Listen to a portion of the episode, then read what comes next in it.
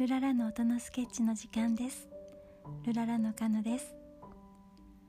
今日私は偶然ドビュッシーの喜びの島に関する素敵な文章を読みました。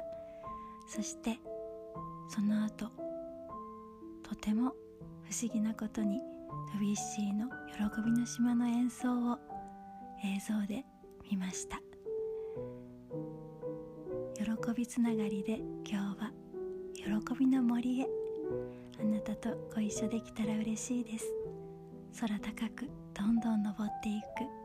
そんな喜びの森へ。それではスインギーからもメッセージです。